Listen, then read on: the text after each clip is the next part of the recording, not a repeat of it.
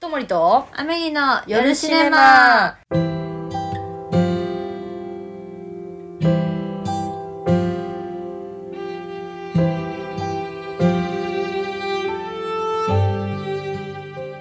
はい本日も映画「ブラインドマインド月間」ということではい、現在名古屋シネマスコーレで上映中の短編映画「ブラインドマインド」うん、えーこの作品で視覚障害者の当事者監修をしていただいた全盲のバイオリニスト作曲家である白井孝明さんに本日はゲストでお越しいただきましたはいそれでは早速お呼びいたします白井孝明さんですよろしくお願いしおま願いすしますよろしくお願いします。お願いしますありがとうございます本日はありがとうございますえこちらこそありがとうございます。いやえっと白井さんには、えっと、下北沢で上映した時トークショーに来ていただいておー1ヶ月前ぐらいですかねあの時そうですね。ちょうど1ヶ月ぐらい前かもしれないです。確かに、あの時も舞台上でというか、うんうんちょっと前で一緒にトークさせていただいたんですが、うん本日もちょっと映画のこととか映画じゃないこととかあの時はあれですよね白井さんあの恋とイケメンについてうんちょっと白熱した話をへーさせそうてですね。基本イケメンと恋の話でしたね。えじゃあ映画に関してまあ映画からちょっと派生してああなるほど、ちょっとまあ順番としては、まあ、本作のこうねあの視覚障害当事者のうんうん監修をしていただいたってことなんですが、出会いというかちょっとなぜこうんうんうのんお声掛けさせていただいたかみたいなところからなんですけど、え私と白井さんがその私がいえなさ前回10歳ぐらいっていう結論に達したんでしたっけそうそうそう。最初に出会ったのが、はいそう、10歳ぐらいの時かな。え超若いちょわ若い若いっていう かそうなんですもう幼馴染みたいなことですかあじゃないですあの白井さん全然年上なのでああそういうことか私が小学生で白井さんがバイオリニストで、えっと、私の知り合いの、まあ、お兄さんというかああなるほどの音楽仲間みたいな感じですかねそうそう。あの、初めて僕もあの、大学でずっとクラシック大学までやってて、はいはいで卒業して初めてポップスのアーティストさんと一緒に、えっと、楽曲作りとあのレコーディングとか演奏とかさせてもらうっていう機会があってうんでそれの時に「あなたを忘れない」っていう映画の挿入歌のお仕事だったんですけど、うはんいそれのきっかけであのそのアーティストさんのもちろん知り合いだったあのあつきちゃんに会ったのが、うんあつきちゃんが10歳の時だったっていうへーそうなんですよだから一番最初の出会いもその映画関係というか、うんうん映画を通しての音楽だったっていうのがあって、へでそれから何度かあの本当に何だろうすごいずっと会ってるわけじゃなくて要所要所の時にタイミングでお会いさせてもらってて、でそ多れ分も5年に1回ぐらい ですオリンピックよりないっすねないないんですけどその時が結構毎回毎回濃いイイベントというか、うんまあ、あバーベキューとかの時もあるんですけど、うんうんうん一番印象に残ってるのがその音楽仲間のさっき言った方の誕生日をお祝いするのに自主制作映画を作ろうっていうなんかプロジェクトがあってへえ凄まじく無謀なプロジェクトね。無謀も無謀でしたねえ本当に誕生日祝いで映画そすごうしかも誰もカメラとか触れない のに映画作って劇場で本当に公開したんですよねえしました。超慕われてますねその人いや本当その人は本当超人うんすそのごい人もすごいしそのなんか発起人みたいな人もすごいから、でその時もなんかこう撮影映画でうんちょっとなんか映画に縁があるんだと思いつつ、うんうんうんあれそうですよねあの「あなたを忘れない」の時は武道館でもやったんでしたっけそうです。武道館で、その、楽曲担当した人たちでみんなで、あの、プレミアコンサートみたいな。えー、すごいかなり大きなことだよすね、ごい武道館すごいですよね濃いうん記憶もありながらう、んでまた何年ぶりかのタイミングでうんうんあの脚本をちょっと監修していただけませんかって言って本な作るたほどり着いたわけなんですがあれは2020年とかだったと思うんですけどお声掛けして多分あの、コロナ禍に入ってちょっとしたぐらいの時だったと思います。あうんそうですよねうん。依頼とかっていうのは受けたりすることありましたか今までもいや、あんまりなくて、へっていうのはえ僕あんまりなんか視覚障害者代表みたいな感じの人ではあまりなくて、まあそう まあ、そうです僕。僕を参考にすると、はい。ちょっといろんなあの視覚障害者当事者に迷惑がかかるんじゃないかなって えいう、ー、なんちでょなっんで とずれてるところがあって、どういうこと面白い。何はい。どういうことですかなので、 うんそうあんまり僕にそういうなんか慣習的なやつはあの来たことがなかったんですけどへえ。あ、なるほど。そうなんですね。じゃあ、まあ割と初めてに近いぐらいの感じで。そうですね、まあ、もちろんなんかこうそういう台本までいかなくてもうん。あのそれこそ脚本書いたりする時のインタビューとかはいはいあはい。のヒアリングみたい実際そうそう実際どんな感じなんですかねみたいな話はもちろんな。なるするし僕もあの自分で、えっと講演とかやった時にやっぱ自分の話とか障害視覚障害者の話とかはしてたのでほど。はいはい。その辺はあの全然大丈夫だったんですけどやっぱそのあの映画になったり映像になったりとかする時に改めてうんえ視覚障害者だとこれやるかなとかっていうのをうんあの自分でも自問自答しながらとかあとは僕だけじゃなくてうん周りの人が見た時に視覚障害者当事者が見た時にとか視覚障害者を知らない人が見た時にとかおかしくないようにみたいなのを考えながらチェックできたのは結構勉強になりました。えー、ありがとうございますいや本当になんかこれは視覚障害者の、まあ、日常としてうんはうんないことだけど、映画的にはありだっていうの、うんありだというか表映画表現としてそういう狙いがあるならそれはそれでいいと思います、うんみたいなことも言っていただけたので、えーなんかそういうのってやっぱり誰でもそういう判断が下せるわけじゃないと思うんですよ。うんその感性がなんか通訳さんもそうですけど、うんうんそのしゃ英語を喋れたら全員通訳になれるわけじゃなくて、ちょっと翻訳の能力があるというかなんかそういうのってこう普段から映画とか、まあ、作品を見てたりとかそういうことにもつながってたりあといろんななんか芸術活動音楽活動だったりとうかんされてるからなのかなって思ったりしたんですよねあと経験があったりとか。まあでもやっぱりあの自分で曲作ったりもそうだし、うんうんステージやるとなったらそのえ演出っていうかそのどういう風に聴いてもらおうかな見てもらおうかなみたいなのはやっぱり日頃から考えてねステージに立ったりとかしてるからそれはあの同じなんかこうものを作るっていうのと表現をするっていうところがはい絶対にそのリアリティっていうかあのうん現実と全く一緒じゃなきゃダメだってそういうわけじゃないのはあのうん理解はしていたので。確かにうんでもそれでもやっぱり外れちゃいけないところって多分うんあの、うんあって、そそうこですのね線引き的なところ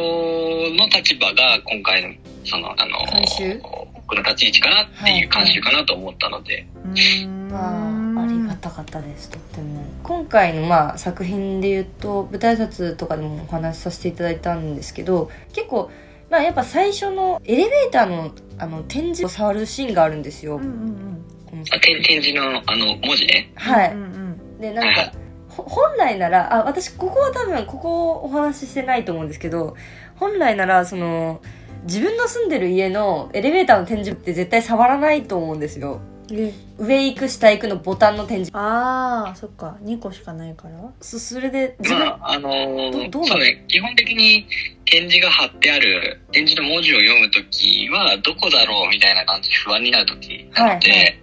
はい自分の家のところ慣れてればそんなに見ないかなとはあ思あいやっますぱそうなんですねまあ、あのあそこはオープニングだったんでちょっと我々は、うんあのブラインドマインドではつその触るっていう動作は使わせてもらったんですが、でそことあともう最後はえっと腕を組みながら2人とも恋人彼女も、んえっと、主人公のゆうくんも2人とも、えっと、イヤホンをしながら歩いていくっていうところで、あそこもやっぱり本来はないよねみたいなへえ感じでしたよね。そうですね。やっぱりあのーなんだろう、見えない人が耳を塞ぐっていうのは、あんまり、なんだろう、うーん、ないことだったりとか、うんうんあとはやっぱ白状を持たずに歩いたりとか走ったりっていうのも、あんまりないとされていることなので、うんなるほどなあるほどのーただ、やっぱり、この間のね、時にも話したんですけど、誰かと一緒にいて歩いてる時の、はいはいその、一緒にいる人の、こう、安心感というか信頼感があれば、はいうん障害物とかも安心してその人に任せて歩けているので、うん白状を持たずに出かけたりとか、白状、結局、えっと、人と歩いてる、信頼できる人と歩いてる時は白状ほとんど使ってないことが多いので、うんうんうんだから、相手の信頼度が高ければ、そういうこともあり得るかなとは思いました。うんうんうん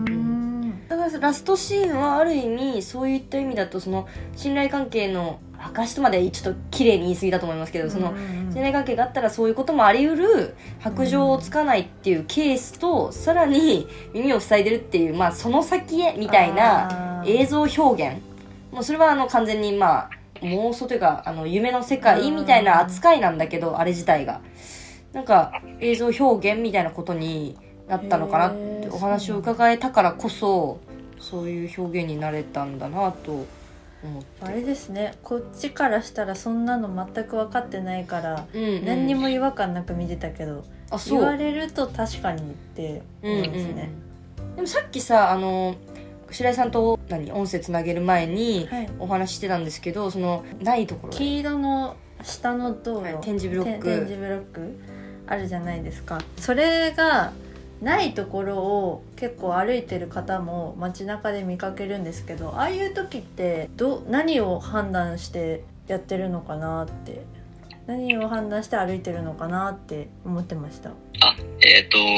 そうですね。まず例えば一緒に人がい歩いてくれてる時は、うんはいはいあの、あえて点字ブロックの上を歩かなくても、うんさっき言ったみたいに、その人が道しるべになるのでう、んうん、あの、逆に点字ブロックを歩いてると、点字ブロックを使う人の邪魔になることもあるので、うんあの、よく、あの、点字ブロックの上歩歩かせてくれようと一生懸命、あの、頑張って連れて、なね、歩いてくれる人いるんですけど、いや、あなたが一緒に歩いてくれれば、あの、全然点字ブロックの上を歩かなくて大丈夫です。えーそうなん だ。そうですよねでもそってれ言はうんですけどそっかそれは確かに、うん、あとは、え、慣れてる時は、うん点字ブロックの上をやっぱり、真上をずーっとこう、ど真ん中を歩いていく必要性がないというかう、んある程度分かってるので、ちょっと、距離感を取るため、方向を確認するために道しるべとして、まあ、片足でちょっと触れるぐらいで十分歩けてしまったりすることもあるし、あとは何にもないところはもうその点字ブロック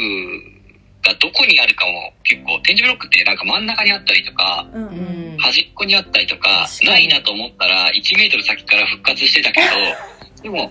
ないなと思っちゃったからもうないんだろうと思ってすごい端を歩いてて実はあのすぐ横をねあの確か点字ブロにックが再開されてたとかっていうのも分かんなかったりとかするんであるんですねあはい分からずに外れてることも多いしあーそうなんだ。あとはやっぱ点字ブロックないところももちろんあるので、そういう時は、あの、もう道路のど真ん中とかは、はい方向がわかんなくなっちゃうので、端っこに寄って、うんうんあの縁石とか、あの、ガードレール沿いとか、なるほどああいうその、のまっすぐを確認できる。うんうんこっち、ここより先に行ったらダメっていう、その端っこを確認するのが大事なので、そこを白状で、えー確認しながら歩くっていう感じなんで、よくなんかだから、あの、一人とか歩いて、あ、端っこ歩こうと思ってたら、みんなが端っこに寄ってる方が危ないと思って、もっと真ん中歩いてみたいな感じで言われることがあるん ですけど、真ん中歩く方が危ないわ。 ああそうなんだ。確かにそのズレはめちゃめちゃあるかもしれないですねう、ん認識的な確かに。えそのこの間もあの下北沢の劇場まで来ていただいたとあ劇場っていうか駅まで来ていただいたと思うんですけど、その時にこう駅の変な話この駅を降りてから改札まで行くとかってあれ結構ないじゃないですか黄色いやつとかってえっとね、意外と駅はね、点字ブロックちゃんと敷いてあるんですよ。あそこの、ねはいはいただ、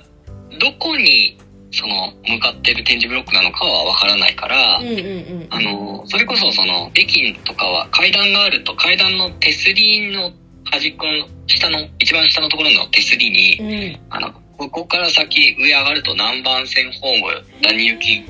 ですとか、右が1番線、左が2番線ですとか、ここはが上がると何々改札方面の階段ですとか、矢印と一緒に点字が書いてあるんですよ。えー、そうなんあだ。そういうことだったんだ知らなかった。だから、階段の方、エスカレーターだとそれがわかんなかったりするので、うんうんはい階段を探して、階段の端っこの手すりを触って、うんあ、ここで、あの、上がって間違いないなと思って確認して上がったりとかあーすることが多いですね。なんか私本当に最後改札での外でお別れしたじゃないですかはい。その時にそのどうしてこうパーッとこうなんだエスカレーターまで行ってそのまま行けたんだろうっていうのすごい気になったんですよ見ていて大体だから駅とかは、あの、大体真ん中辺に、あの、展示ブロックがあるので、その展示ブロックがありそうな方まで歩いてって、展示ブロック見つかったら、その展示ブロック沿いに、あの、歩いて、えー行くとかっていう感じですね。いつもこの辺りにあるなんとなくその構造上この辺りにあるっていう当たりをつけてそこまで歩くっていうそこうとそうそうそうそうそう。ああそういうことだったんだ、えーなぜそっち側まで行けるんだろうと思ったんですけどそれ当たりをつけてるみたいなことだったんですそうなんですよね。だってこのそれこそさなんか一緒に歩こうと思って一緒に歩いてて、で右行くと思ってて、左ですみたいなこと言っちゃうのポンコツすぎて もうみんな右左が分かんなくてでもなんかそこの私が左ですって言ってるのに多分体が右側に行こうとしてる体だったからあーなるほ どそこをなんか感じなんかあんまりそこで一緒に混乱されないじゃないですか白井さんは。そうですね。だから、あんまり右です、左ですっていうのの言葉うん、は信用してなくて、信用されてない今今言ってたみたいに、やっぱ体の動き、あの腕をつかましてもらったり、肩をはいかまはしてもい。らったり触らせてもらったりしてるけどそうするとその人の体の動きを頼りにあそうなんだ段差があるとか右はいに曲がるとかっていうのがうわ分かるんですよねだから なんか歩いてて急激に90度くるって回ってはい曲がっていく人ってあんまいないじゃない確かに確 かにいないですね。ちょっと前から右の方にこう向かって歩いていくでしょはいはい、確かに。そうなのであの変になんていうかこう言葉を頼りにとかっていうよりは結構その体の動きを頼りに歩いたりとかしてるのではい。慣れてくるとだからその階段ですよとかい右に曲がります、左に曲がりますとか段差ですとかも一切言わなくて普通になんか黙って歩いててさえくれればあのその人の体の動きだけでついていけるっていう感じになりますすっげー確かになんかゆうくあゆうくんってその共通の知り合い、音楽やってる方がいるんですけどとか見てるとあんま言ってなかったなっていうのを今になって思うというかそうな仲良くて、まあ、いつもやってくれてる人はまあもう分かってるからあんま言わないんですねじゃあねはいちょっと1回目の収録がですねここで1回尺分なのではいちょっと後半であの音楽の話とかも聞きたいはいくてですねちょっと一旦ここで切れますはいということでまだまだ聞きたいことはあるんですが、えっと、来週も引き続き、えーバイオリニスト作曲家の白井孝明さんにお話を伺っていきたいと思いますはいそれではともりとアメリのよろしねまおやすみなおさやすいみなさいを吹いて伸ばした指の先が未来に届くように震えるあなたのまぶたに触れるまるで心臓みたいに熱を帯びて叫んでいた大丈夫僕が